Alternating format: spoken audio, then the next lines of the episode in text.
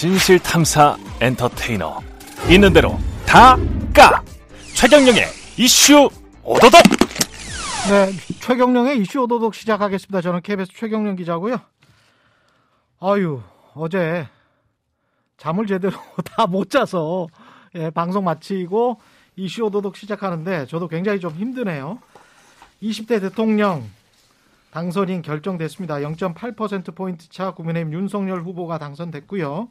앞으로 5년 동안 우리나라를 이끌 지도자입니다. 네, 선거 직후 따끈따끈한 분석 마련했습니다. 장성철 대구 카톨릭대학교 특임 교수님 나와 계십니다. 안녕하세요. 안녕하세요. 예, 김민하 평론가 나와 계십니다. 안녕하십니까? 안녕하세요. 예, 김봉신 메타보이스 메타보이스 대표님 나오고 계십니다. 안녕하십니까? 안녕하십니까? 예. 우리가 최경영의 최강 시사에서 좀 이야기를 했기 때문에 이거는 수학 정석의 기본을 넘어서 실력 단계로 이슈 오도독은 좀 진행을 해보도록 하겠습니다. 구도와 후보 자체 그리고 이슈 이렇게, 이렇게 나눠서 한번 요인들을 분석을 해볼 텐데 구도 자체는 워낙에 윤석열 후보에게 유리했다 이런 말씀을 해주셨단 말이죠 장성철 교수님은. 네.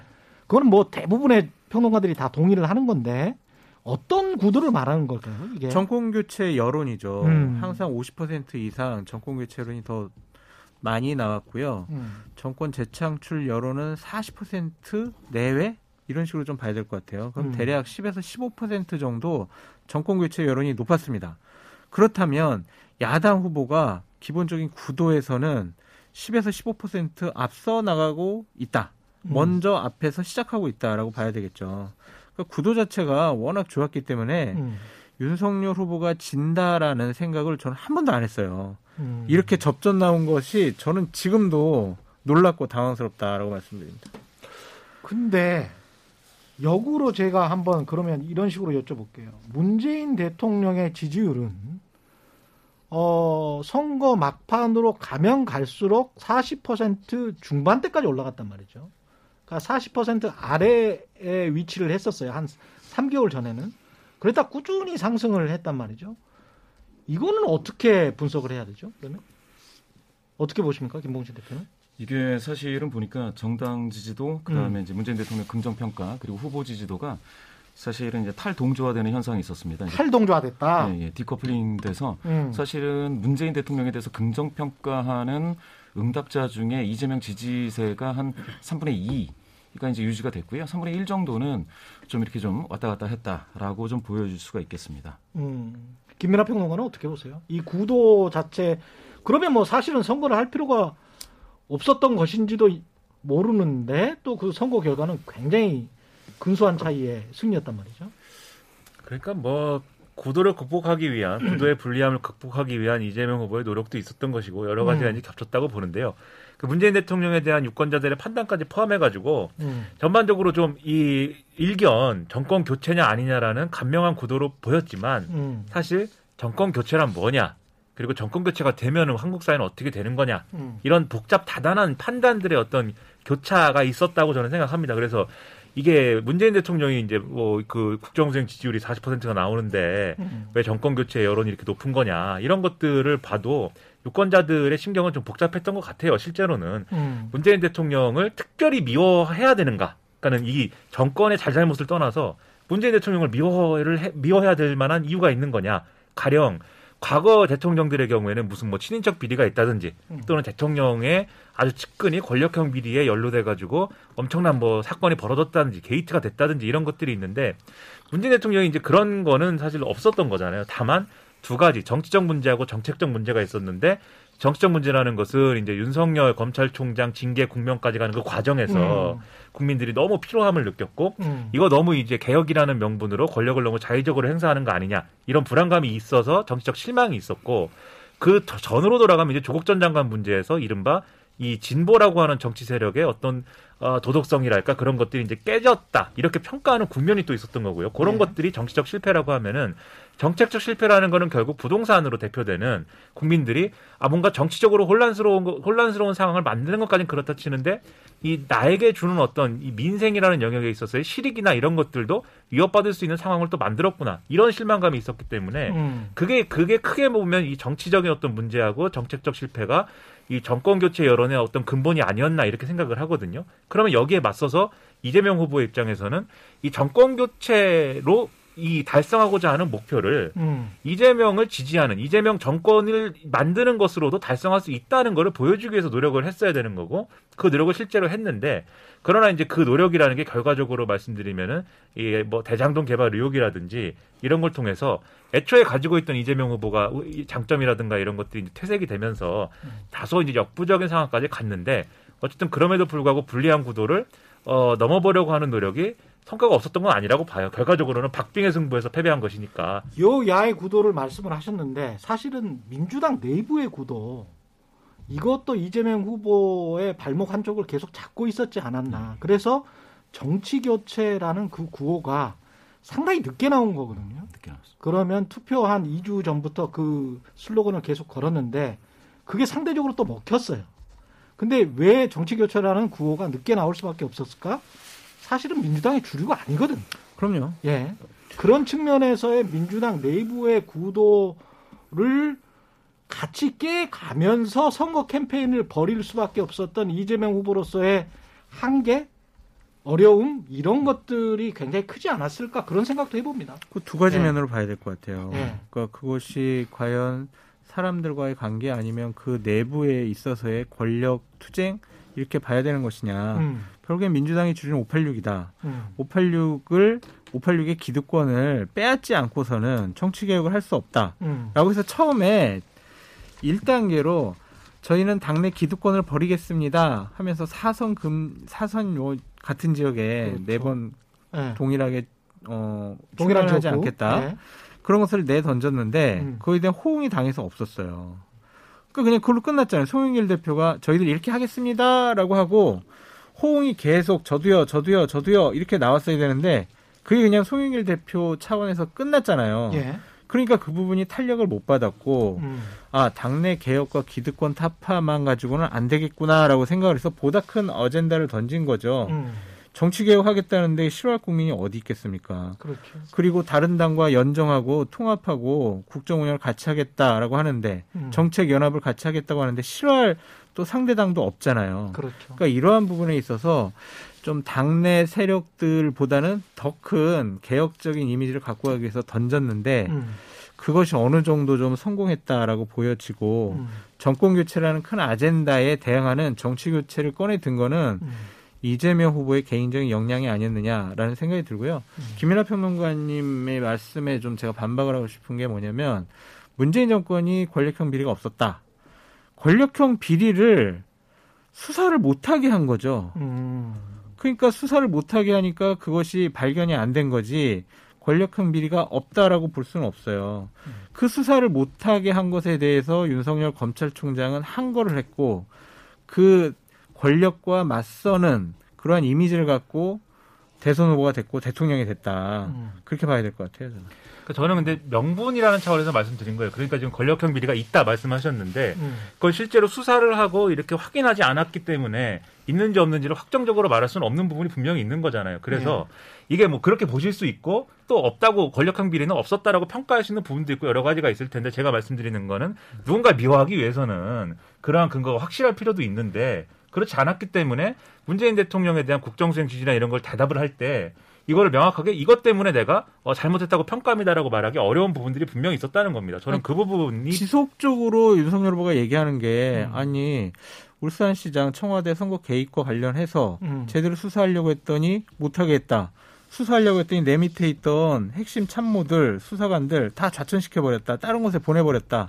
나는 손발이 다 묶였다. 음. 월성 안전 경제성 평가 관련해서도 수사하려고 했더니 갑자기 밑에 있는 지휘부들 다 딴 데로 보내버렸다.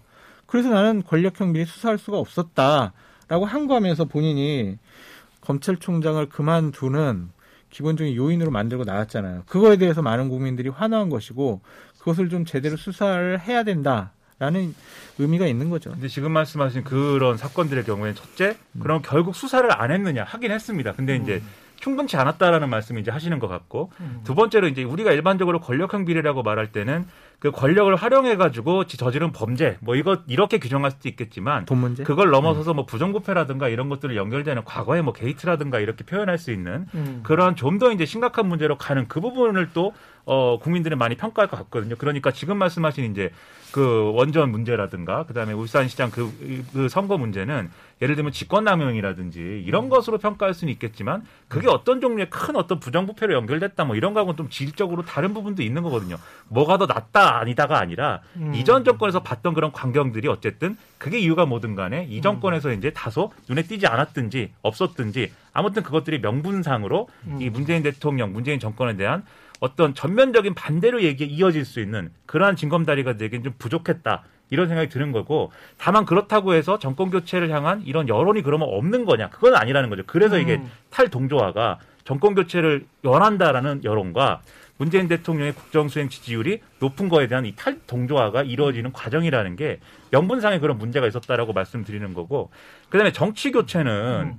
그 정치 개혁을 해야 되고 그다음에 이제 다당제로의 변화를 해야 되고 이런 것들은 사실 선거 막판에 꺼내는 것은 진정성 논란이나 이런 것으로부터 자유로울 수 없었기 때문에 음. 저는 이미 경선 과정에서부터 그러한 전망이나 이 청사진들을 이재명. 후보가 내놓아 내놓을 필요가 있었다고 봐요. 그런데 음. 그러지 못한 것에는 우리가 일차적으로 분석을 하면은 문재인 대통령에 대한 당내의 지지가 워낙 이제 강하고 그러니까 음. 쉽게 얘기하면은 친문 주류층이 좋아하지 않을 만한 이슈이기 때문에 그리고 그 정치 개혁 얘기를 하면은 친문 주류의 어떤 그 지난 총선에서의 처신이나 이런 것들을 비판을 해야 되기 때문에 그래서 꺼내지 못한 거 아니냐 이렇게 평가할 수 있는 문제일 텐데 음. 저는 과연 그것이 유일한 문제일까? 저는 그것은 좀 의문이고 음. 전략을 정확히 이렇게 좀 세우는 과정에서 판단에 미스가 있었다라고 생각을 하고요. 그 전략이 굳이 필요 없었다라고 생각을 했을 거예요. 왜냐하면 대장동 개발 의혹이 중간에 이렇게까지 커질 거라고 아마 예상을 못했을 거기 때문에 음. 그것이 아니었 그것이 없었다고 하면은 이재명 후보가 그런 별다른 정치 교체나 이제 이런 카드가 없었어도 특히 중도층에서 뭔가 이재명 리더십이라는 거는 문재인 리더십하고는 좀 다른 거 아니야? 이런 개념이 있어가지고 음. 그런 개념으로 승부를 볼 수가 있었을 것 같거든요. 하지만 대장동 개발 의혹이 불거지면서 이 중도에서의 어떤 위축이 있었고 동시에 대장동 개발 의혹이 나오니까 이거 당내에서도 그렇지 않아도 이재명 후보 비토층이 있는데 그 음. 후보 잘못 뽑은 거 아니야? 이런 여론이 양쪽에서 있었기 때문에 이게 위축이 되면서 사실 이재명 후보 전략에 꼬인 부분이 있거든요. 음. 그래서 그런 차원에서 결과적으로 너무 늦게 나온 게 이 불리한 구도를 극복하지 못한 요인이 되지 않았나 생각합니다. 그- 만약에요. 예, 김봉신 대표 아, 예, 예. 말씀하시고 예. 죄송합니다. 사실은 이제 제가 이런 말씀을 한번 드려보고 싶습니다. 정권 예. 교체를 말씀 주셨는데 사실 그 설문 문항으로 따지면은 정권 교체도 가장 많이 하는 게 정권 교체도 정권 유지거든요. 음. 그런데 이재명 후보 쪽에서는 유지를 하겠다. 지금 이 현 상태를 유지하겠다라고 그렇게 강하게 주장을 하지는 않았습니다. 음, 그랬죠. 근데 이거를 지난 그 10년 전으로 보면 박, 아, 저 10년 전이 아니고 예, 10년 전이네요. 박근혜 후보가 얘기했을 때는 박근혜 후보의 당선도 정권 교체다라는 그 조선일보의 기사가 이제 크게 나옵니다. 당시 이명박 대통령일 때. 그렇죠. 예. 근데 사실은 여당 후보이기는 하지만 그것도 정권 교체다라고 이렇게 예, 예, 얘기가 됐었는데 음. 지금은 이제 그런 말들이 들어갔단 말입니다. 그런데 이제 정권 교체와 유지라고 하지 말고 차라리 정권 교체와 정치 대전환이라든지 이렇게 각을 세웠어야 됐는데 그러한 브랜딩 작전에서 완전히 이제 전, 어, 전략 전술에서 실패한 케이스가 되는 것이죠. 음. 그리고 이제 방금, 방금 말씀 주셨는데 대장 동 이슈가 확 떠, 떠올랐을 때가 사실은 이제 11월 전에 10월 정도입니다. 그때 이제 그 뭡니까 국회에서 어, 예 아시다시피 국정감사를 했었죠. 뭐 그런 과정이 이제 넘어갔을 때 11월, 12월 사이에 사실 그 이재명 후보가 이제 매타버스에 굉장히 그 치중을 하면서 어 표를 많이 얻기는 했습니다. 예 표심을 얻기는 했는데 이때 방금 말씀하신 것처럼 브랜딩 전략 중에서 큰 메가 이슈로서 이제 예, 저품질 정권 교체가 아니고 고품질 정치 대전환이다 이런 것들을 크게 먼저 내세우는 그러한 자- 어, 전략이 좀 있었어야 했는데 그게 좀 없다 보니까 음. 소확행 차원에서의 이제 작은 공약들은 맞아, 이제 맞아. 차별화 예. 우위를 얻기가 어렵거든요. 이게 누구 건지든 인식이 잘 되지를 않고. 음. 그래서 이제 그런 부분에서 약간 좀 밀린 거고 근본적으로 따지면 아까 말씀드렸다시피 유지가 아니다라는 말을 정확하게 할 수 있을 정도의 당내 세력을 가지고 정치 개혁을 추진할 수 있는 자신감, 변화의 확신을 유권자한테 줬어야 되는데 그게 좀 딸렸다. 이렇게 좀 볼 수가 있겠죠. 우리가 이제 만약에라는 단어를 놓고 음. 반출을 해보면 세 가지 부분에 있어서 이재명 후보가 좀 실기한 부분도 있었고 음. 이러한 부정적인 요소가 없었으면 선거가 어떻게 됐을까라고 우리가 반출해 볼 수가 있을 것 같은데요. 기본적으로 먼저 긍정적이고 적극적인 측면에서의 이슈는 방금 말씀하신 정치개혁 관련된 문제를 작년 12월 10일부터 1월 6일 사이에 음. 올해 1월 6일 사이에 이재명 후보가 윤석열 후보보다 지 지율이 높았을 때가 있었어요. 음. 대략 한 보름 정도. 예. 그때 잘 나갈 때 음. 저희는 정치 개혁 하고요. 저희 음. 가진 기득권 다 버리고요. 국민 여러분, 국민 여러분을 위해서 정치 개혁 하겠습니다. 라고 먼저 던졌으면 음. 상대 당, 그러니까 예를 들면 안철수 후보라든지 심상정 후보가 좀 더 진정성 있게 받아들였을 것이고 그렇죠. 국민들도 어. 야, 그래 지금 이길 것 같은데도 저런 약속을 해. 3개월이나 남았는데. 네. 음. 그러면 야, 이건 정말 믿을만 하네. 음. 라고 생각했을 텐데 그렇죠. 너무 늦게 정권 정치 교체라는 화두를 던졌어요. 음. 그 부분이 좀 안타까웠다는 생각이 들고 만약에 두 가지 부정적인 이슈로 음. 대장동 이슈가 안 나왔으면은 없었다면. 이재명 후보가 이겼을까? 그리고 음. 김혜경 배우자에 대한 이슈가? 네거티브 이슈가 음. 안 나왔으면 이겼을까라고 생각해 보면 음. 가능했을 것도 같아요. 작년 8월 31일 날 경기도 한 어, 일간 신문에 무슨 칼럼이 나오냐면 화천대유는 누구 겁니까?라는 그 유명한 칼럼이 딱 나와요. 음. 그 칼럼이 나오면서부터 시작해서 민주당 언제요? 작년? 작년 8월 31일 날. 8월 31일. 네. 그러니까 그때 나오고 나니까 아. 민주당 경선에서부터 대장동 이슈 가지고 이낙연 후보가 이재명 후보를 집중적으로 공격하거든요. 음.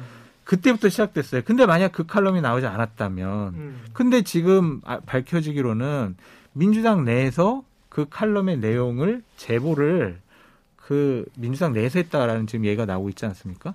그러니까 그것을 관리를 좀 잘했다면 그게 안 나왔을 거예요. 그런 문제가 안 됐을 것 같고 본인이 대통령에 도전하겠다라고 생각했으면 음. 경기도 지사 시절에 음. 관리를 잘 했어야죠. 아무리 생각해도 이해가 안 돼요. 법화를 가지고 왜 그러한 일을 벌였는지 음. 도저히 이해가 안 됩니다.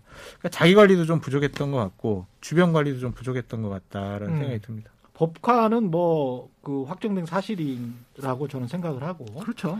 했어요. 예. 그리 근데 이제 대장동 같은 경우는 이게 이제 결국은 이제 배임 문제지 않습니까? 이제 돈을 받은 게 없다면 돈을 받은 게 없다면 배임의 문제고 초과이익 환수 조항을 넣었는지 안 넣었는지의 문제인데 이게 화천대유는 누구 겁니까라는 그 프레임 내지 아젠다로 가면서 마치 돈을 받은 것처럼 그렇죠. 뒷배인 것처럼 된 측면이 있고 그런 측면에서는 이재명 후보가 대장동 특검을 통해서 만약에 진실이 밝혀져서 돈 안 받은 게 맞다라고 하면 억울한 측면이 조금은 있을 거는 같아요. 네. 어떻게 보세요? 이런 것들은? 이것도 이제 특검 수용 예. 문제거든요. 이게 대장동 음. 이슈 방금 말씀 주신 것처럼 대장동 이슈가 지지자한테는 효능감을 높이는 역할을 하고요. 음. 그 상대방으로서는 이제 혐오감을 더 강화시키는데 중간에 있는 중도층의 확장이 약간 어려운 이슈로 어, 자리 잡았습니다. 그런데 이제 문제는 이제 특검을 수용하느냐 마느냐의 부분으로 음. 사실은 민주당 내에서 좀 약간 좌고우면했다. 아, 아, 라는 생각이 들고 중간에 11월, 12월 넘어가면서 특검 수용 메시지가 나갔지 않습니까? 이제 예. 이제 그때 이제 대장동 이슈가 사실은 들어가 버렸습니다. 대장동 이슈 자체가 이슈 프리미엄이 아, 윤석열 후보 쪽에 다 있지 않다라는 거죠. 그때 아. 약간 윤석열 후보가 메시지를 좀 톤다운 해버렸어요. 특검을 수용한다고 하니 특검 수용하고 같이 받자라고 하니까 그때 이제 확 빠졌거든요. 그리고 나중에 이게 다시 나온 거죠. 음. 그렇게 따지고 본다면 제가 생각했을 때는 어, 메시지를 받을 때 음. 바로 이제 반사적으로 반응을 해서 아, 특검 받겠다. 음. 라고 일단은 해야 되는데 특검을 음. 받으면 이제 전국이 전부 다 이제 그쪽으로 쏠릴까봐 그게 이제 우려돼서 최초에 특검 수용에 대해서 어, 좀 미온적인 태도가 있었습니다. 이제 이 부분이 여론에서 어, 중도층으로의 확장을 좀 막는 그런 역할을 했다고 봅니다. 저는 이게 뭐 특검 수용도 필요했고 그리고 그 특검을 이제 조기에 수용해가지고 이슈를 터는 게 좀 필요했고 그 다음에 어 이재명 후보가 이 이슈를 대하는 태도도 사실은 중도층의 평가에 영향을 미쳤다고 보는데요. 음. 그러니까 예를 들면은 이재명 후보가 이 이슈에 대해서 정책적으로는 어쨌든 이게 여러모로 잘못됐다. 음. 그리고 그거에 대한 책임이 분명히 나에게 있다. 여기에 좀 줄을 두고 그런데 이러한 부분은 나는 억울하다고 생각한다라고 하면서 좀 이거를 좀 뭐랄까요 신실하게 해명해가는 과정. 예를 들면은 가수 타블로 씨가 굉장히 억울한 일을 당하지 않았습니까? 예. 근데 거기에 대해서 무슨 이런저런 반박을 하고 뭐 화를 내고 소용없거든요. 음. 스탠퍼드 대학교에 가가지고 그 졸업장 뗄 때까지는 음. 그 증명서를 뗄 때까지는 그리고 그 과정이 굉장히 아 저 사람 굉장히 불행했구나 라는 느낌을 줄 때까지는 소용이 없거든요. 근데 이재명 후보도 그런 부분으로 있어서 굉장히 신실하게 해명을 해나가는 과정을 보여주는 게 훨씬 더 중요했다고 생각하는데 음. 이게 어디서 제가 볼 때는 이 중도층에 주는 이미지가 약간 왜곡됐냐면은 이 국정감사에서 역공을 하는 듯한 모습을 막 보여버리잖아요. 예. 그 자리에서 국민의힘이 한 거 아니냐, 음. 국민의힘 게이트 아니냐. 물론 본질적으로 봤을 때 이 특수부 검사들 그리고 이제 법조인들 그리고 이제 이 국민의힘 일부 그 성남시에 있었던 사람들 다 연루돼 있고 연결돼 있는 거는 사실일 수 있는데 음. 이걸 이슈에 대응하는 태도가 역공을 하고 아 이게 대장동 이슈라는 거를 오히려 활용해 가지고 뭔가 역습을 가하는구나 이런 이미지가 돼버리면 그게 이재명 후보가 가지고 있는 저 사람의 어떤 그 어, 진정성, 진실성 이런 거에 대해서 음. 이미지에 이제 좀 타격이 있을 수 있다고 저는 봤거든요. 예. 그런데 경기도 국정감사에서 정확히 이제 그런 모습으로 결과적으로는 됐다고 저는 봐요. 근데 그게 지지층에서는 그것이 일시적으로 아 그래 국민의힘 게이트지라고 하면서 공격할 수 있는 어떤 요인이 돼서 지지층 결집에는 도움이 됐을 텐데 음. 결과적으로는 그 중도층 위축을 이제 이렇게 회복할 수 없는 단계로 가는데 하나의 징검다리가 된 게 아니냐라는 점에서 그 부분에 대한 이제 좀 판단 미스도 있지 않았나라고 저는 생각합니다. 그러네요. 저는 이 부분은 음. 이재명 후보의 그 말과 행동이 웃겨요. 음. 왜냐면은 처음에 이 사업과 관련해서는 5천억을 환수한 당군 일의 최대 치적 사업입니다. 이것을 음. 설계한 사람은 저예요. 저 이재명입니다. 이랬다가 대장동이 문제가 생기니까 이것은요. 국민의힘 게이트고요. 음. 이것은 윤석열이 몸통입니다. 이렇게 나왔어요. 음. 앞뒤가 안 맞잖아요. 음. 이율배반적인 얘기를 본인 입으로 했다라는 것 자체가 음. 이 본인 발언에 대한 신뢰성을 하락시킨 것이고 투표일 3일 전에 음. 그 우상호 선대본부장이 한 언론사에 나가서 이런 고백을 해요. 예. 윤석열 후보를 대장동의 몸통이라고 할 수는 없다. 음. 그러나 이재명 후보가 몸통이라는 주장은 상당 부분 희석됐다. 음. 이게 무슨 말이에요? 아이, 윤석열 후보가 몸통은 아니지만 우리 음. 몸통 아니게 하려고 음. 그냥 윤석열 후보 몸통이라고 우리가 공격한 거예요. 이런 자기 고백이거든요. 음. 그러니까 이러한 것들을 보면은 어, 대장동 문제는 음. 꺼내는 순간 이거는 이재명 후보에게 불리한 이슈예요. 근데 나중에 이제 전국 전망할 때 이야기 하려고 했는데 나왔으니까 그냥 이야기를 해버리죠. 대장동 특검을 만약에 지금은 이제 야권이 됐잖아요. 당선인이 있고 이런 상황에서 대장동 특검을 지금 계속 이야기를 전체적으로 한번 진실을 밝혀보자. 우린 너무 억울하다. 뭐 그래서 민주당이 그렇게 나온다면 이제 받, 받느냐 안 받느냐 두 개가 있는데 어떻게 될 것 같습니까? 민주당이 강하게 주장하지 않을 것 같아요. 민주당이 강하게 주장하지 않아요. 그리고 국민의힘도 하자고 안 할 것 같아요. 적극적으로. 음. 그냥 윤석열 후보가 지속적으로 얘기하는 것처럼 검찰 수사 제대로 하도록 한번 지켜보자. 음. 검찰 니들 한번 제대로 수사해봐. 이걸 좀 먼저 지켜볼 것 같아요. 음. 특검이 너무 위험스러워요. 뭐가 나올지 모르잖아요. 우리 박근혜 국정농단 특검 때도 중간중간 뭐가 튀어나와가지고 대응이 안 되잖아요. 음. 특검 대응이 안 됩니다. 그래서 이 부분에 대해서는 서로 소극적으로 행동하지 않을까 싶어요. 음. 저도 좀 그럴 가능성이 있다고 보는 게이 예. 윤석열 후보 어쨌든 검찰총장 출신의 대통령이 되는 거 아닙니까? 음. 그리고 아마도 이 다른 분야에 대해서는 뭐 전문가들의 의견을 들어가지고 합리적으로 결정한다고 얘기했지만 검찰에 관련된 문제는 아마 본인의 신념이 있고 소신이 있기 때문에 그렇겠죠. 검찰의 독립성을 키워줘야 되고 음. 어, 이 문재인 정권에서 검찰 개혁 때문에 많이 무너진 이런 검찰의 어떤 부분들을 복구해야 된다라고 굉장히 강력하게 생각을 하고 있을 거예요. 음. 그러면은 이것을 어떤 국회 논의를 통해서 특검을 통해 가지고 지금 대장동 이슈를 다루는 것보다 음. 물론 그거의 유불리에 대한 판단도 있겠지만 검찰이 스스로 이것을 어, 수사를 하도록 만들어서 검찰에 좀 길을 세워주고 싶은 마음도 있을 것이고 음. 그리고 이거는 좀뭐뭐 억측일 수도 있겠습니다만 음. 뭐 민정수석실을 폐지해 가지고 검찰이 직접적으로 이제 통제하지 않는다고 윤석열 후보는 이제 얘기를 했는데 당선인 얘기를 그랬죠? 했었는데 예. 과연 그렇게 될 거냐 저는 그렇게 되지 않을 것 같거든요. 아마도 어, 윤석열 당선인이 뭐 이 네. 검찰 조직하고 네. 심지어 이제 어떤 뭐 검사의 경우에는 독립 투사라고 얘기를 하면서 독립운동가라고 얘기를 하면서까지 얘기를 해- 접근을 했는데 음. 제가 볼 때는 이 눈치 코치 다 잘 맞아서 이제 할 수 있는 부분이 분명히 있기 때문에 굳이 이 논의를 국회로 가져가 가지고 특검에 손에 맡긴다. 음. 이거는 개- 이 선택하지 않아도 된다라고 생각을 할 것 같고요. 음. 그리고 민주당의 경우도 이게 어쨌든 대선에서 졌지 않습니까? 대선에서 네. 졌으면 이 그다음부터 내부 문제 굉장히 복잡할 거거든요. 음. 또 지방선거가 바로 있기 때문에 그렇죠. 그러면은 이 서로 이제 뭐, 뭐 때문에 누구 때문에 진 거냐 이런 책임 추궁도 해야 되고 그렇겠죠. 그다음에 예. 그다음에 지금 그래도 이, 이 불리한 구도에서 이 정도 격차로 진 거면은 잘한 거 아니야? 뭐 이런 네. 얘기도 해야 될 것이고 그런 과정인데 대장동 특검을 하자라고 적극적으로 얘기를 하는 게 음. 누구에게 무슨 도움을 주려고 하는 거야? 이게 얘기가 안 맞을 수 있어요. 그럼. 왜 이제 와서 이재명 후보한테 또 상처를 또 음. 남기려고 하는 거야? 안 그래도 졌는데 뭐 음. 이렇게 될 수가 있기 때문에 구조적으로 이게 본격적으로 막 이렇게 동력을 가지고 굴러가기가 쉽지 않은 구조인 것은 확실하다 이렇게 생각합니다. 음. 저는 저 김봉신 대표께 좀 여쭤보고 싶은 게 예, 예. 정권 교체 여론이 굉장히 높았지 않습니까? 50%를 늘 거의 늘 상의를 했는데 왜 정권 교체를 어, 원하는지에 관한 질문 같은 거는 했었습니까? 이 정권 교체가 이제 정책적으로는 부동산이라고 다들 알고 계신데 그게 예. 이제 예, 그런 분석이 틀리지는 않습니다. 어. 예, 맞는 거고 정량적으로. 봐도 예, 정책적으로 보면 부동산에 사실 관심들이 많았고요. 예. 갤럽에서는 조사가 이제 긍부정을 물어보고 그 이유를 또 이제 오픈으로 묻는데요. 음. 사실은 부동산 문제가 지난 한 2년 동안 계속 탑이었습니다. 부정평가의 이유로. 그렇죠. 그런데 이제 이게 계속 밀고 간, 간 측면이 있죠. 음. 그렇다 보니까 정권 교체 민심에 부동산이 이제 영향을 미친 것도 있고요. 음. 두 번째는 정권 교체에 대해서 그러면 문재인을 교체하자는 거냐 또는 여당을 교체하자는 거냐 이 음. 부분에서 사람들 중에 일부는 그러면 민주당 즉 더불어민주당을 교체해야 된다라고 하는 사람들도 상당히 많았습니다. 음.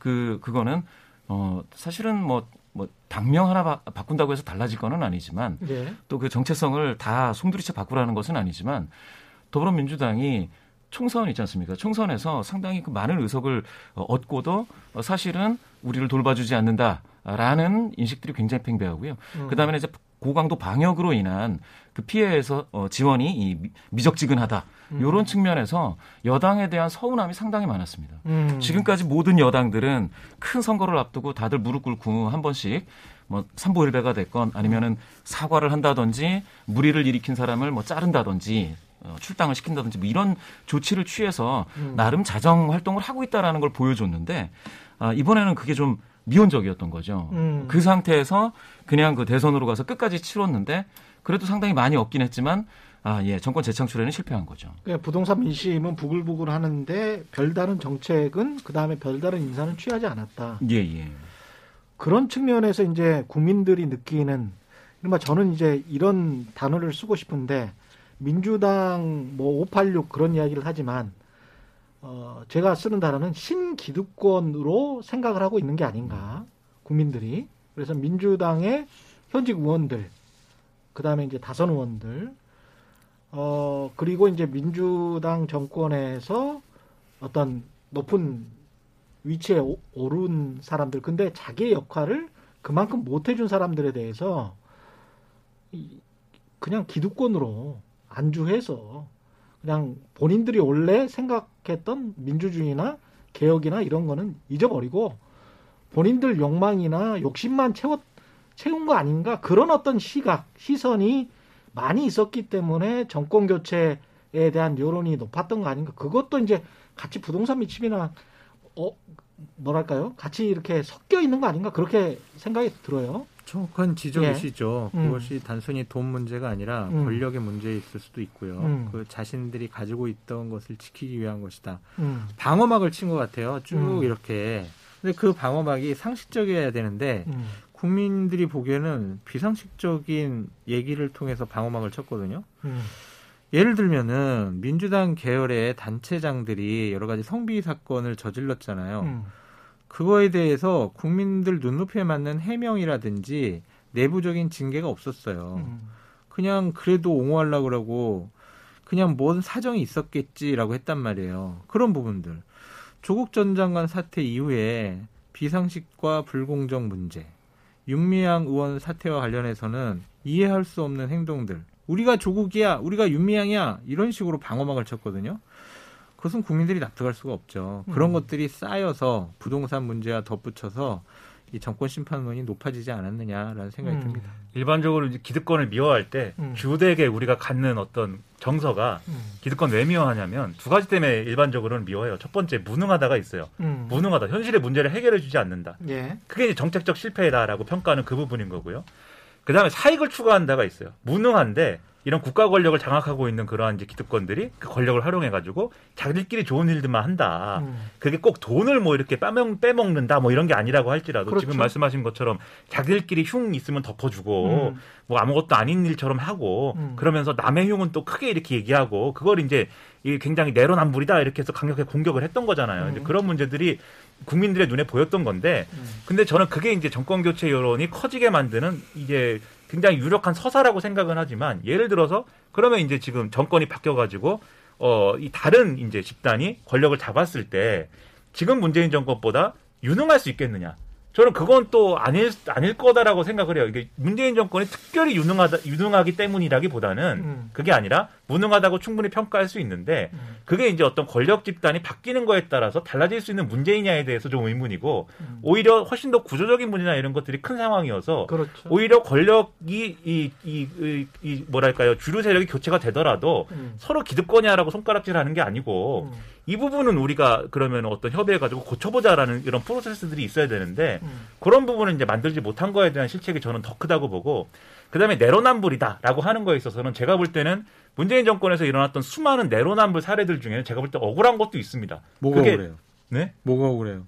저한테 지금 네. 왜 저를 네. 뭐가 억울하냐고요? 네. 뭐가 억울한 아니, 뭐만? 나오면 다, 다 내로남불이라는 거예요. 네. 예를 들면 부동산 정책을 펼칠 때이 예. 예를 들면 다주택자들은 이 집을 좀 파시고 예. 만약에 안 파시려면은 임대사업자로 등록을 해가지고 예. 그래가지고 어, 떳떳하게 세금 내면서 임대사업 하십시오. 처음에 초기 부동산 정책의 틀이 그거였잖아요.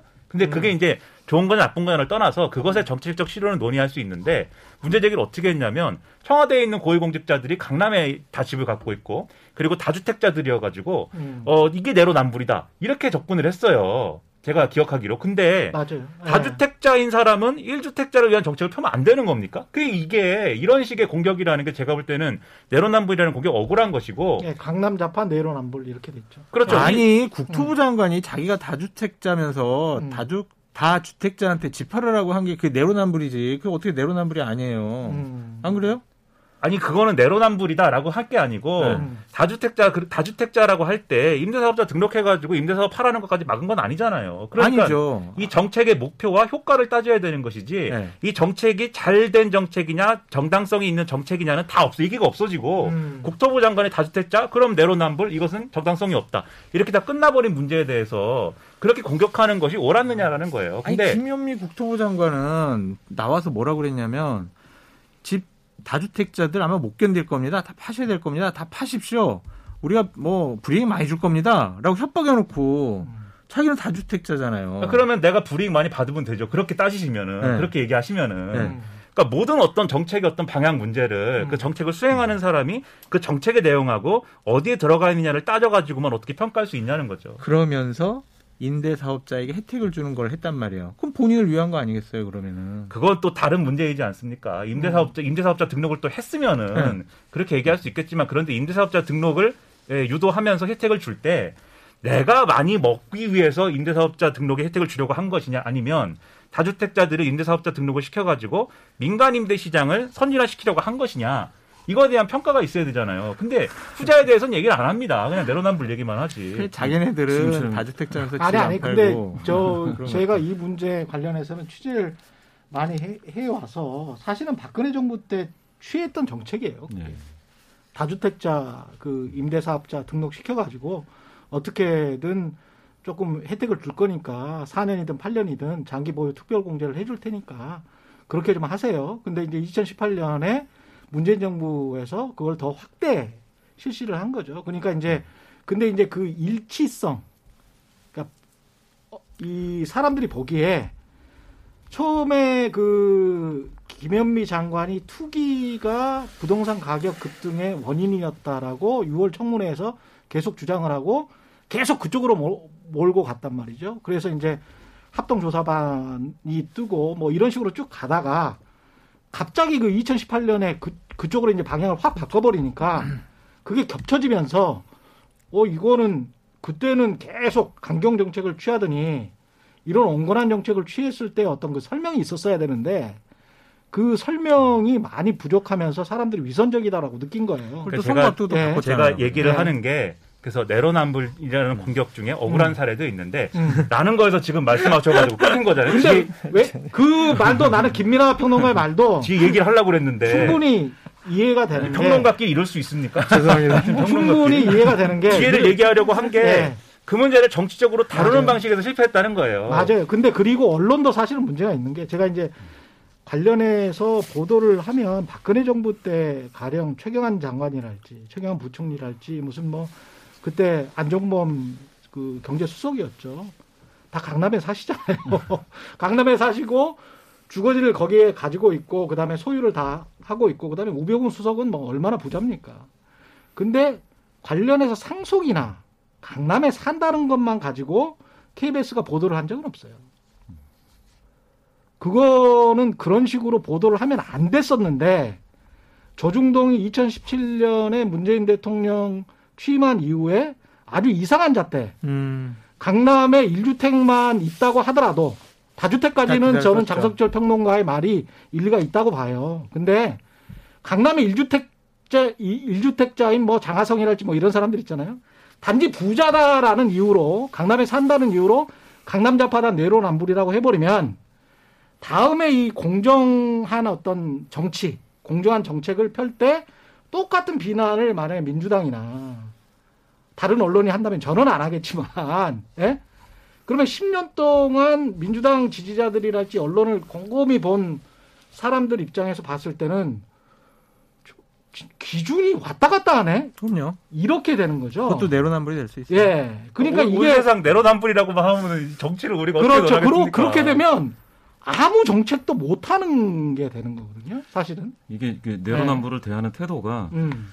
사실은 방금 말씀 주신 것처럼 이제 언론이 이제 부각시키는 것도 있지만 그 그러, 그러니까 이제 민주당을 지지하시는 그 소위 얘기해서 이제 문팬 그 지지층들 있지 않습니까? 그런 분들이 이, 이런 논리가 있습니다. 아까 그 논리 대응하는 태도도 문제가 있다고 하는 그 부분인데요. 도덕적으로는 상대적으로 우월하다. 저쪽에서 이제 천억의 비리가 있는데 여기서는 뭐 몇 억 안 되니까 훨씬 더 나은 거 아니냐 이러는 상, 상대적 우월성을 이제 이야기를 하지 않습니까? 그런데 이제 국민들 중에 점점 많아지는 게 제 마음에 이제 문턱이 있는 거죠. 이 threshold를 넘어갈 수가 없는 거죠. 몇 억만이라도 또 몇 천만 원이라도 비리가 있으면 다 똑같다. 다 똑같은 기득권자다. 아, 이 말씀도 맞네. 예. 이렇게 보는 사람들이 점점 늘어나기 때문에 음. 사실은 내로남불이다라는 게 이제 먹히는 거죠. 예. 음. 상대적인 박탈감도 컸고 맞아요. 사실은 집값이 예. 급등하면서 너무 했어요. 예. 특히 중산층 본인 스스로를 중상층이라고 생각하는 근데 집은 없어. 근데 연봉은 1, 1억 2억이야. 그런데 집이 없음으로 해서 갑자기 10억 정도 차이가 나. 친구랑 한 5년 동안. 그러니까 이제 상대적 박탈감이 너무, 너무 커진. 예. 그게 서울 부동산 민심으로 분노죠. 나타난 게 아닌가. 지난 재보궐 선거도 그렇고 이번 이번도 그렇고. 그래서 그걸 정치적으로 다루는데 실패하여 말씀하신 대로 지금의 민주당 정권이나 이 관계자들이 음. 새로운 기득권으로 보이게 된 게 사실이다. 그런 그러- 것이죠. 그렇죠. 네. 예. 근데 이제 이게 이제 윤석열 후보, 윤석열 당선인이 제가 이제 공정의 부메랑이라는 이야기를 했는데 굉장히 골치 아픈 문제가 이제 될 겁니다. 숙제가 엄청 쌓여 예, 있어요. 자영업과 이 부동산 문제가 사실은 아주 미묘한 회색의 지대가 굉장히 많거든요. 맞습니다. 예, 그 회색의 지대를 잘 설명을 해야 되는데 그동안에는 설명을 안 하고 무자는 듯이 딱 잘라서 네. 너는 나쁜 놈, 나는 좋은 놈 이렇게 된 거예요. 근데 그걸 이제 막상 정책을 하려면 아, 사실은 회색지대가 있어요. 그리고 이 이야기를 해야 되는데. 정치도 그렇고 언론도 그렇고 저는 예. 내로남불 얘기 그만했으면 좋겠는 게 음. 이제 윤석열 정권 돼서 윤석열 대통령이 뭘 하잖아요. 예. 그럼 과거에 이렇게 얘기했는데 왜 지금 이렇게 하느냐? 또는 당신은 뭘 가지고 있는데 왜 이런 정책을 하느냐? 내로남불을 엄청나게 또 얘기를 하는 할 거예요. 여당이 됐든지 그렇죠. 뭐 언론이 됐든지. 예. 근데 거기에 대해서 이 내로남불이라고 하지 마라라고 만약에 윤석열 정권이나 또는 보수 정당이 얘기를 하잖아요. 음. 그러면 또 내로남불에 내로남불을 또 얘기합니다. 과거엔 당신들은 똑같이 이렇게 공격해놓고 왜 우리가 공격하는 거에 대해서 내로남불 하지 말라고 그러냐. 내로남불에 내로남불을 또 얘기할 거예요. 그러면 이게 한두 끝도 없고 영원히 끊임없는, 얘기만 악- 하는 거예요. 악순환이 되는 거죠. 그렇죠. 그러니까 네. 그렇게 하지 말고 네. 뭘 하고 뭘 하면 그것의 잘잘못을 따지고 효과가 그렇죠. 있는 거냐, 실효적인 것이냐, 또 그리고 정책에 대해서만. 그렇죠. 네. 그리고 정치적으로 이렇게 처리하는 게 맞는 거냐 이렇게 따져야지. 음. 개인이 갖고 있는 어떤 성향이나 뭐 개인이 갖고 있는 어떤 내용에 대해서 내로남불을 계속 따지기 시작하면은 음. 뭐 이건 뭐 이- 우리가 이슈 오도독 이런 걸 할 필요도 없습니다. 이름도 내로남불로 바꾸고 해경영의 내로남불로 하고 뭐 그렇게 하는 거죠. 서로 내로남불만 얘기하는 거죠. 네. 김민하 평론가님이 아주 정확한 지적을 하셨는데 음. 이제 윤석열 후보 같은 경우에는 남 탓을 못 해요. 예. 비판을 이제 못 해요. 그렇게 될 것 같아요. 네, 이제 예. 본인이 실력을 검증해야 된단 음. 말이에요. 이전에는 쉬웠어요. 아, 문재인 정권 잘못했어요. 이거 방역 이거 잘못됐어요. 이랬는데 이제 그거를 넘어서 가지고 자, 우리는 어떻게 하겠습니다라는 대안까지 제시해야 되잖아요. 음. 이제부터 어마어마한 숙제들이 산더미 같이 쌓여 있다. 음. 이게 자칫 잘못해가지고 이걸 잘 해결하지 못하면 처음부터 삐끗하면요 허니문 기간도 없을 것 같아요. 음. 숙제가 너무 많아서. 그게 이제 그 다음 제가 꼭 여쭤보고 싶은 건데 윤석열 후보가 윤석열 당선인이 48.6%에 딱 절반에서 한 24만 표 정도 더 가져간 건데 이런 표를 가지고 어떻게 국정을 운영할지 거기다가 이제 국회는 저렇게 170석 이상이 민주당이 장악해 있는 그런 상황에서 과거에 또 역사가 있어요. 과거 역사가 있어서 민주당 정치인들은 뭐 지금 이제 솔루션 정치, 해결의 정치를 원하는 사람들도 꽤 있을 거예요. 하지만 지지자들이 아 우리는 언론과 국민의힘에 당했다라고 생각하는 지지자들이 꽤 많을 거거든요. 그러면 그 지지자들이 과연 호응을 해줄까? 협치와 화합의 정치에 그러면 이걸 어떻게 추스려야 되나? 그, 그때는 이제 집권 여당이 되는데 굉장히 참 고민이 될 것 같습니다. 내려놔야 되죠. 내려놔야, 내려놔야 돼요. 된다. 예, 그러니까 감동을 줘야 돼요. 이제는. 음. 그러니까 아까도 말씀드린 것 같은데 음. 내 사람, 우리 편, 그 사람들 챙기기 시작을 하면요, 음, 우리를 반대했던 사람들은 더 등을 돌려요. 음, 그런데 와, 저 사람이 처음에 인사부터 와 기대해 볼 만해 하네. 음. 이러한 감동을 줘야 된다는 거죠. 그러니까 예를 들면 지금 언론에 나오는 것처럼 자 지금 비서실장 장재원 의원 윤핵관 중에 한 명 예, 장재원. 감동이 있겠습니까? 예. 이러면은 야 이제 이제 또 시작이구나 자기 사람 챙기는구나 이럴 음. 텐데 대통령은요 자기가 하고 싶은 일을 하는 자리가 아니라 해야 될 일을 하는 자리예요. 음, 국민들이 원하는 일을 하는 자리란 말이에요. 그러니까 내 고집, 내 신념, 내 가까운 사람 챙기고 그것을 주장하는 것이 아니라 막 우리 말로 국민통합, 국민통합 하잖아요. 음. 그건 자기 버리는 것부터 시작을 해야 된다. 그래야 국민들이 감동을 갖는다. 그래야 국정 운영이 가능하다. 그래야 협치가 가능하다라고 말씀드립니다. 근데 지금까지 보여온 선거 기간에 보여온 윤석열 후보의 스타일은 강한 자기 신념이 있는 거 아닙니까? 강한 자기 신념이. 그렇죠. 근데 그 신념이 이 메시지 이 수준인지 정말 나의 신념인지 요게 좀 헷갈리는 것 같습니다. 그 메시지를 전부 다 아, 실행을 하신다고 하면 동북아시아가 이제 흔들흔들 할 것 같은데 네, 그게 쉽지는 않을 것 같고요. 아이 첫날인데 덕담 예, 예, 예. 해주세요, 제발. 뭐 긍정적으로도 흔들릴 수 있죠. 예. 그런데 이제 예. 역대 대통령들의 이제 에, 여론 조사를 하지 않겠습니까? 이제 앞으로 그 인수위 기간 중에서는 기대감 설문을 하게 되고 네. 어, 그 다음에 이제 출범을 하게 되면 긍정부정 평가를 하게 되는데요. 지금까지 그 가장 높은 비율을 얻은 긍정 비율을 얻은 그 대통령은 이제 문재인 대통령 80%까지 올라갔었습니다. 그런데 이제 되게 에, 대조적인 두 사람이 있습니다. 네. 이명박 대통령은 어, 한50% 약간 넘다가 20%까지 한 분기 만에 팍 떨어지거든요. 음. 아, 그런데 이제 김영삼 대통령이 70에서 시작하다가 한 분기 만에 80으로 올라갑니다. 그렇죠. 김영삼 대통령은 당시에 이제 하나회 하나회. 척결 또 예. 금융실면제라든지 그랬죠. 이런 것들을 줄줄이 내놨는데 이게 아까 말씀하셨던 대통령이 정말 해야 되는 대통령이 아니면 할 수 없는 음. 그러한 어떤 그 어, 뭡니까 숙제들을 그랬죠. 해 나갔을 때 국민들이 굉장히 좋아하더라. 따라서 이제 작은 정치에 매몰되지 음. 않고 정말 이거는 정파와 정당을 떠나서 누구든지 이거는 꼭 대통령이 해내야 되는 그럼요. 그야말로 이건 적폐청산이다라고 할 만한 누군가를 이렇게 몰아내는 측면에서 어 뭐 혼내주는 적폐청산이 아니고 우리 역사. 그렇죠 보복이 아닌 역사 전체를 통틀어서 이 사람은 할 수 있다라는 거를 좀 해주면은 지지도도 올라가고 또 여야의 협치도 가능해질 것 같습니다. 과거에 이명박 대통령이 굉장히 힘들다가 살짝 올라간 적이 있었습니다. 네. 그때 역대 대통령 중에 유일하게 독도에 갔었어요. 네. 예, 그때 음. 5% 포인트 올라갔습니다. 딱 한 번. 음. 이런 것들을 좀 보시면은 그런 것들이 좀 참고 사항이 되지 않겠느냐 하는 생각입니다. 근데 이제 이명박 대통령이 독도 갔던 거는 또 나중에 뭐 논란이 크고 뭐 굉장히 공격도 많이 받고 그랬는데 근데 결국은 이제 결과적으로는 명분이 있는 것을 시작을 하면서 명분이 있는 걸로 이 상대를 설득을 해 가면서 음. 거기서 연계되는 어떤 여러 가지 정치적 협상으로 문제를 풀어갈 수밖에 없는 것 같아요. 협치라는 게 그냥 뭐 어, 가서 우리 협치합시다 그러면 뭐 그냥 되는 건 아니잖아요. 결국 상대를 설득해야 되는 문제인데 설득이라는 건 또 설득당할 준비가 돼 있지 않은 사람을 설득하는 것만큼 또 어려운 게 없거든요. 그렇죠. 그런데 그래도 그나마 가능성이 가장 높은 거는 야 이거는 정말 어, 해야 되는 거 아니냐라고 하는 전 국민이 동의할 수 있는 그런 것을 꺼내놓고 음. 이거를 하기 위해서 필요한 여러 가지가 있는데 이것에 대해서 협상해 보자. 그리고 이걸 하면은 우리도 이걸 내줄 테니 그러면 이건 좀 내줘라. 이렇게 협상의 단계를 밟아가는 게 중요한데 그러려면은 굉장히 정치적인 어떤 그 판단 능력이나 정무적인 판단이나 그런 어떤 skill이라든지 이런 것들이 굉장히 이제 좀 필요한 거죠. 그래서 그러한 것들이 필요한데 이제 아 이제 이제 사실 영선이고 또 음. 정치 초보인 윤석열 그 당선인이 그러한 과제를 감당할 수 있느냐에 대해서는 사실은 우려가 크거든요.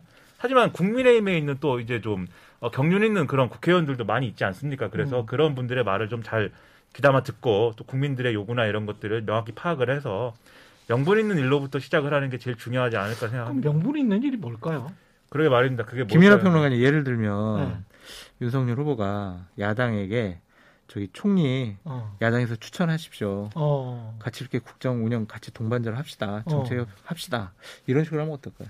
저는 이제 그렇게 제안을 하면 이제 안 하는데 여당이 안 할 것인데 그러니까 야당은 상당히 골치 아플 것 그렇죠. 같아요. 부담스러워서 안할 네. 건데 그 음. 부분에 있어서도 그래서 분명히 음. 야당이 된 정당들의 역할이 또 필요한 것 같아요. 그래서 음. 예를 들면은 이재명 후보가 어쨌든 이 이후의 전국에서는 이재명 후보가 뭔가 어쨌든 어떤 축의 역할은 해야 되잖아요. 예. 그런데 대선 기간에 어쨌든 내세운 어떤 구호가 정치 교체였던 것이고 예. 뭔가 이제 협치였던 것이고 뭐 그런 거지 않습니까? 음. 그런 연장선에서 그런 것들을 적극적으로 이제 수용한다든지 협력한다든지 이런 메시지를 오히려 좀 주도적으로 낼 수 있으면 음. 그런 것들이 좋은 영향을 주지 않을까 하는 생각도 저는 있습니다. 근데 그게 가능한 거냐? 어렵겠지만 음. 저는 어려워도 이제 그러한 변화를 보여줘야 음. 그러한 변화를 보여주지 않고 우리가 지금까지 계속 보았던 익숙한 서로 두 세력이 서로를 반대하면서 서로에 대한 정당성을 키워가지고 그거 가지고 선거를 해가지고 비호감 선거로 만드는 음. 이거를 계속 되풀이하게 되면은 언젠가는 이거 두 세력 다 심판받기 때문에 이번 기회를 통해서라도 전환을 할 수 있는 그런 기회를 그런 방법을 통해서 찾는 게 저는 좋지 않을까 생각합니다. 국민의힘 내부는 어떻게 될 것 같습니까? 이제 윤석열 개라고 해야 될까요? 그러니까 윤석열 어, 대통령을 만든 사람들이 있을 수가 있겠고, 그 다음에 안철수 개가 있겠고, 그 다음에 이제 이준석 당 대표가 있단 말이죠. 그리고 이제 다른 중진들이 있고요. 홍준표, 유승민도 뭐 있는 것이고. 그러면 이런 상황에서 국민의힘은 첫 번째 싸움을 눈여겨 보셔야 될 것 같아요. 예. 원내 대표 선거가 곧 있습니다. 어, 그러니까 원내 대표 선거를 예를 들면 윤석열 후보가 아, 내 직계로 딱 음. 내세워 가지고 내가 국민의힘도 장악을 해야지라고 음, 생각을 하는 순간 음. 이준석 대표랑은 이제 대판 싸우는 거죠. 음, 근데 이준석 대표랑 상의를 해 가지고 자 원내대표 누가 됐으면 좋겠냐라는 음. 것들을 기본적으로 줄기를 잡아 줘야 될 것 같아요. 안 네. 그러면은요 중진 의원들이 서로 지금 이번에 하겠다고. 또두 분이나 들어왔잖아요. 정우택 의원 네. 또 김학용 의원 그러네요. 또 무척 하고 싶어하는 권성동 의원도 계시고 권씨들의 아. 대결이 펼쳐진다 뭐 이런 전망도 있고 있어요. 의원은 법무부 장관 가시는 거 아니에요? 야당이 가만히 있겠습니까? 그래서 그 원내대표 선거를 네. 어떻게 당 대표와 당선인이 조율해 나가는가 음. 그걸 한번 눈여겨 보셨으면 좋겠어요. 민주당도 그 이게 선거 후 폭풍이 만만치는 않을 것 같아요. 그러니까 이것도 분명히 지금 선거를 하는 과정에서 이재명 후보가 분명히 선전을 한 거는 사실이란 말이죠. 민주당 후보로서는 가장 많은 득표를 했기 때문에 그러면 이재명 개라는 게 선거하면서 지금 생긴 것이고 그동안에는 거의 소수였고 거의 자리가 없었는데 기존의 노무현 문재인의 적자라고 할 수 있는 그룹이 분명히 있을 것이고요. 그렇게 생각을 해보면 그리고 이제 또 어떤 개혁을 하자는 그룹들이 있잖아요. 박용진 의원이랄지. 뭐 그러면 민주당은 또 어떻게 될까? 또 열 어디였죠? 열린민주당? 열린민주당과 지금 합당을 한 상황이기 때문에 그쪽에 있는 국회의원들이랄지 그 당 지지자들은 또 다른 생각을 그렇죠. 가지고 있을 거란 말이죠. 이것도 쉽지 않은 문제가 봉착을 할 것 같습니다. 민주당도. 양당 내부가 다 영화 아수라의 그 장례식장 씬 있지 않습니까? 네, 거의 그런 분위기일 겁니다. 예. 근데 예. 어 어쨌든 그래도 여당이 될 국민의힘은 음. 대통령 리더십이 있기 때문에 이 갈등이 있더라도 어떻게 찍어 누르면서 갈 수 있을 것 같아요. 조정이 가능하다. 예, 줄기를 잡아가면서 조정이 가능하다. 그게 뭐 쉽- 쉬운 문제는 아닙니다만 네. 그리고 오히려 그렇게 한 후과가 나중에 나타날 것입니다만은 음. 어쨌든 단기적으로는 좀 찍어 누르면서 갈 수 있을 것 같은데 음. 야당이 될 더불어민주당 입장에서는 상당히 지금 골치가 아플 겁니다. 왜냐하면 일단 지도부가 날아가겠죠. 예. 선거를 패배했기 때문에. 그러면 비대위 체제가 될 것인데 음. 비대위를 어떻게 구성하느냐부터 막 뭐 이렇게 뭐 골치가 아플 것이고 그리고 앞서 말씀드렸다시피 선거에 대한 책임론에 더해가지고 지방선거 공천 문제까지 다 엮여가지고 그리고 잠복돼 있는 이제 막 이렇게 생겨난 개파 문제까지도 막 이렇게 엮여가지고 상당히 골치 아플 것인데 그거를 가닥을 잡아줄 존재가 지금 없어요. 구심점이 될 음, 만한. 맞아요. 그래서 그게 이제 골치가 아프고 상당히 지리멸렬해질 가능성이 있겠는데 그런 부분을 탈피하기 위해서라고 하면 사실 비대 위원장을 잘 모시는 게 또 중요할 수도 있습니다. 그런데 김정인 위원장? 근데 그것도 사실은 치사한 해결법이 아니겠습니까? 예. 또 그래서 꼭 그러 그 얘기를 하는 것이냐라고 하면 비례 체제로 지금 가기로 했죠. 무조건 어, 가야죠. 뭐. 그럴 네. 수밖에 없는 것이죠. 대표가 그렇죠. 이제 뭐 네. 직을 유지하기 어려울 것이기 때문에 음. 그래서 비대위를 구성하는 문제를 현명하게 풀어야 되고 그것은 강력한 리더십을 쥐어주는 수밖에 없을 것 같은데 음. 잘될 것인가는 아직 잘 모르겠습니다. 제가. 그리고 이제 윤석열 대통령 대통령이 되면 뭐가 변할까? 우리가 바랄 수 있는 게 뭘까? 근데 사실은 제가 최경련의 최강 시사나 이슈 오도독을 하면서도 사실은 국민들 기대 수준을 자꾸 낮춰드리고 싶었던 것이 정치나 대선 끝나고 나서 5년 만에 뭐가 확 변할 거라고 생각하시는 국민 유권자들이 많은데 사실은 우리가 구조적으로 그런 나라는 아니거든요 지금 이- 이미 선진국에 진입을 했고 사회 경제적으로 상당히 고착화된 나라 중에 하나예요. 그래서 그 원하는 대로 팍팍 모든 것이 변하는 그런 나라는 아니기 때문에 저도 이거는 윤석열 정부의 성공을 위해서라도 국민들의 기대 수준을 조금 낮췄으면 좋겠다. 그런 생각을 하면서도 그러나 그런 낮춰진 기대 수준이라도 만약에 이제 국민들이 이- 이- 이성적으로 생각을 한다면 윤석열 정부가 어떻게 그 한국의 정치를 변화시키고 경제나 외교를 어떻게 풀어가는 게 좋을지 그 말씀을 좀 해주시면 좋을 것 같습니다. 제가 네. 좀 짧게 말씀드리면 음, 본인이 한 약속을 지키면 돼요. 약속을 지켜라. 네, 본인이 새벽에 한 약속을 지키면 됩니다. 음, 헌법을 존중하고 야당과 협치해서 국민을 잘 모시겠습니다라고 얘기했잖아요. 음, 그거 이상 어떠한 우리가 것을 더 바라겠어요. 그 약속을 제발 좀 지켜줬으면 좋겠다. 음, 협치하시면 되고요. 헌법 존중하시면은요. 공정과 상식적인 나라 기본적으로 다 됩니다. 국민을 잘 모시면은요. 국민들이 무엇을 원하는지 국민들에게 편안하고 국민들이 어려움을 좀 타개 나갈 수 있는 여러 가지 제도와 정책들을 마련할 수가 있거든요. 음, 그러니까 자기의 머릿속 신념 고집만으로 정책을 만들거나 그것이 국정 운영의 기본축이 되면 안 된다. 항상 국민의 눈높이에 맞게 전제 조건은 야당과 협치해 나가면서 더 큰 전제 조건은 헌법을 존중하면서 본인이 한 약속만 지키면 된다라고 좀 말씀드려요. 그래서 제가 고민스러운 거는 국민의힘 강령 2020년 9월에 만든 거를 제가 꼼꼼히 읽어보면서 너무 잘 만들어가지고 잘 만들었어요. 예, 저는 그거 보니까 국민의힘 당원 입당하고 싶더라고. 네. 그대로만 했으면 좋겠는데 윤석열 후보가 후보 시절에 당선인이 후보 시절에 내놨던 메시지와 강령이 지금 너무 달라.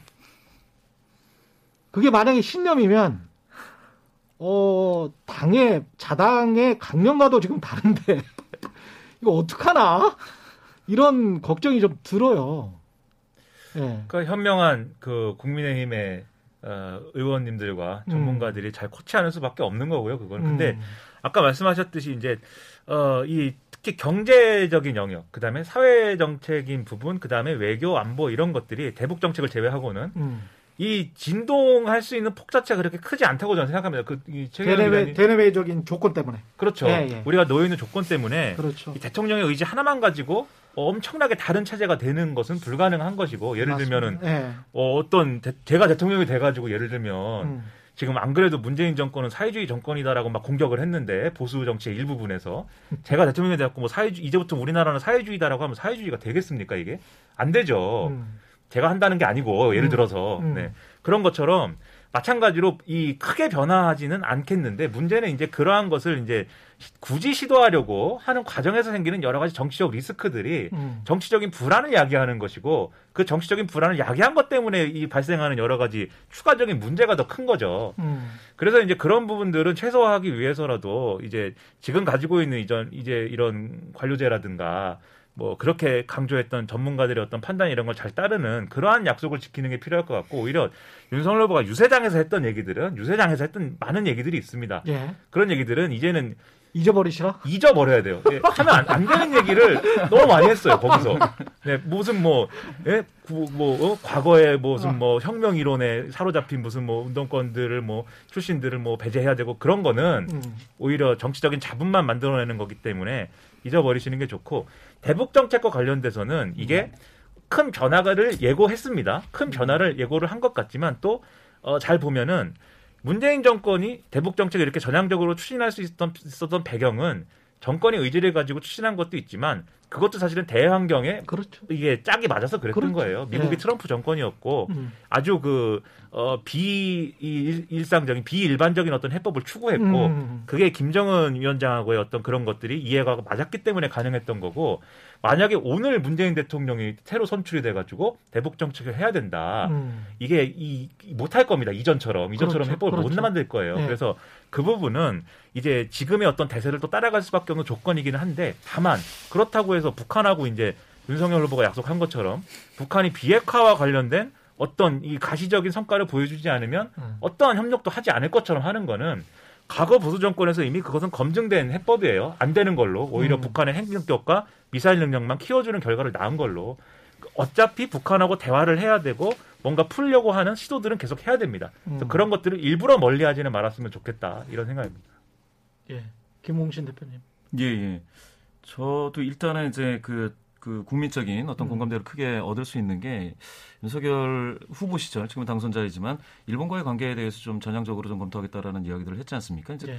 그런데 이제 그 뒤에 후쿠시마 방사능은 없지 않느냐 뭐 이런 말씀을 하셔서 좀 그 학부모들 이렇게 좀 우려를 낳았는데요. 음. 그럴 게 아니고 이제 오래된 7광구 개발 같은 경우에 일본의 협조를 이제 이끌어낸다든지 하면 요거 하나만으로도 사실은 대단히 큰 일을 한 대통령으로 그렇죠, 그렇죠. 예, 예. 남을 수도 있을 것이다라는 생각이 들고요. 음. 또 하나는 이제 문재인 정부가 굉장히 그 노력을 했는데도 불구하고 세 가지 소득주도 성장, 혁신 성장, 아, 혁신 성장 그리고 공정 경제 이 세 가지 중에 소득주도 성장에 발목 잡혀서 나머지를 많이 이제 달성을 하지 못했는데 음. 가령 그때 나왔던 혁신 성장의 어떤 규제 개혁이라든지 이런 부분들은 어, 지금 산업의 성장과 어, 맞물려서 좀 노력을 해본다든지 하면 상당히 큰 성과를 거둘 수 있는 지금 환경이 이미 조성이 되어 있다라는 음. 게 있겠습니다. 예. 그 제발 사드는 빨리 배치하지 마세요.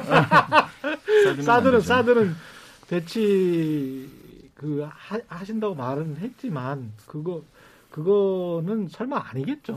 그게요, 예. 이제 막 예. 그런 외교 안보적인 문제 있잖아요. 예. 그럼 정말 행정부에 최고의 유능한 사람들이 음. 쫙 둘러싸요. 그렇죠. 그래서 어. 아 당선인님, 당선인님 그 공약이 안 되는 이유가 이렇습니다라고 하면서 보고서를 이만큼 해가지고 딱 해줘요. 예. 그러면은 또 거기에 홀라당 넘어가고 그래요. 그렇죠. 예. 예. 잘못하면은 지금 사실은 우크라이나 우리가 뭐 푸틴을 이겨내라고 응원은 하고 있습니다만 나토나 EU 가입도 못하고 전쟁만 하다가 끝날 가능성이 높잖아요. 죽죠. 예. 그래서 망할 수 있죠. 나토나 EU나 미국의 의도를 충분히 파악하고 네. 대외 정책을 하는 게 중요하지 않을까 그런 생각을 합니다. 예. 지금 뭐 경량이긴 경량인 것 같아요. 음. 그게 이제 러시아의 침공도 침공이고 예. 뭐 미국과 이의 의도도 의도지만 예. 이게 가져오는 이제 세계 질서의 변화라는 게 예를 들면 독일하고 일본이 재무장을 하잖아요. 그렇죠. 이걸 기회로 해가지고 그렇죠. 아베 신조 전 총리가 막 핵공유를 이제 우리도 해야 된다고 막 주장하지 않습니까? 이런 것들이 가져오는 어떤 변화가 있어요. 그래서 이 그렇습니다. 변화라는 것도 음. 이전의 외교안보 환경과는 완전히 다른 건데 음. 이 변화에 잘 대처하기 위해서는 자기 중심이 있어야 되거든요. 음. 이 나라의 외교 정책이라는 게 어. 우리는 뭐 미국하고 친하게 지내야겠다 또는 네. 중국하게 치- 중국하고 친하게 지내야겠다 음. 또는 어느 한쪽하고만 친하게 지내면은 멀어지니까는 둘 다 멀리해야겠다 이렇게 일차원적으로 결정할 수 있는 게 아니고 음. 우리나라는 어떤 거야 예를 들면은 어, 우리는 이제 이 어떤 이 민주주의가 중요하다고 생각해서 민주주의의 동맹국들과 함께 하지만 그렇다고 해서 다른 나라의 정치 체제를 부정하진 않아. 라든지. 음. 하지만 그 다른 어떤 독재 국가가 예를 들면은 민주 국가에 대해서 탄압하고 또는 민주적인 어떤 체제를 예를 들면 중국과 홍콩 관계 같은 거 음. 그런 것들을 이제 뭐 잘못할 경우에는 우리는 명백, 명백하, 명확하게 목소리를 낼 수 있어. 이런 원칙들이 있어야 되거든요. 음. 그렇죠. 그런 원칙들을 세우고 거기에 대한 국민의 공감대를 모아가지고 외교안보 정책을 해야 되는데 음. 지금 윤석열 후보가 막 얘기한 여러 가지 약속들이라는 건 너무 일차원적입니다. 음. 그래서 이런 것들은 업그레이드를 해가면서 지금 장성철 평론가님 말씀하신 대로 최고의 전문가들이 다 하는 얘기가 있어요. 음. 네, 이 공헌은 한 게 있으니까 전문가들의 말을 듣겠다고 음. 네, 말을 많이 들, 들으시기 바랍니다. 오르신 말씀입니다. 검찰 설마 검찰 공화국 언론. 탄압 그. 과거에 이제 이명박 박근혜 정부 때 뭐 그때는 이제 국정원이었지만 그때 또 언론 탄압이 좀 있었고 그렇게 돌아가지는 않- 안 돼요. 그러면 진짜 예. 퇴행이죠, 퇴행. 과거로 회귀는 안 됩니다. 예. 미래로 가야죠. 근데 언론 노조를 박살낸다고 하신 것 같은데. 불안불안해요. 그게 가능하지도 않고요. 예. 또 그렇게 하면은 예. 나라가 처음부터 얼마나 또 흔들리겠습니까? 예. 이명박 박근혜 정권 때 그런 일을 하려고 했다가 음. 여러 사달이 났지 않았습니까? 음. 그러한 잘못된 되풀이는 안- 하지 않을 것으로 보여집니다. 그 가령 뭐 열린 공감 TV랄지 가만두지 않을 거야. 저도 가만두지. 아주 좀 우려가 되는 부분은 예. 그런 말을 그냥 선거 과정에서 한 말이면은 저도 이제 뭐 어, 꼭 그렇게 하지 않을 수 있다. 장평론가님 말씀처럼 예. 상식적으로 풀어갈 수 있다 생각하는데 예. 언론에 대한 지금 윤석열 당선인이 보여준 태도가 또 있어요. 예를 들면은 음. 그 사소한 거긴 한데 그런 거 있잖아요. 개표 방송 하려면은 뒤에 초록 색깔 깔고서는 그거 모션을 좀 이렇게 촬영하고 그렇게 아. 해야 되는데 어떤 방송사에서는 그걸 촬영했는데 어떤 방송사에서는 촬영 안안 해가지고 그게 또. 화제잖아요. 좀 예. 언론계에서는. 그런 얘기 근데 이거를 촬영 안, 한, 안 해준 방송사들은 좀 미운털 박힌 거 아니냐. 첫날이니까 하지 말래요. KBS는 그래요? 했습니다. 네, KBS 사실 사정사정에서 마지막에 해준 거 아닙니까? KBS. 가야 돼요. 죄송해요. 저 가야 돼요. 언론 인터뷰도 좀 예. 적극적으로 해주시고. 알겠습니다. 여기까지 하겠습니다. 장성철 대구 카톨릭대학교 특임 교수, 김민하 평론가, 김봉신 메타보이스 대표였습니다. 고맙습니다. 고맙습니다. 감사합니다. 예. 최근의 이슈 오도독 저는 단단한 껍질에 쌓여있는 궁금한 이슈를 들고 다음 시간에 다시 돌아오겠습니다. 고맙습니다.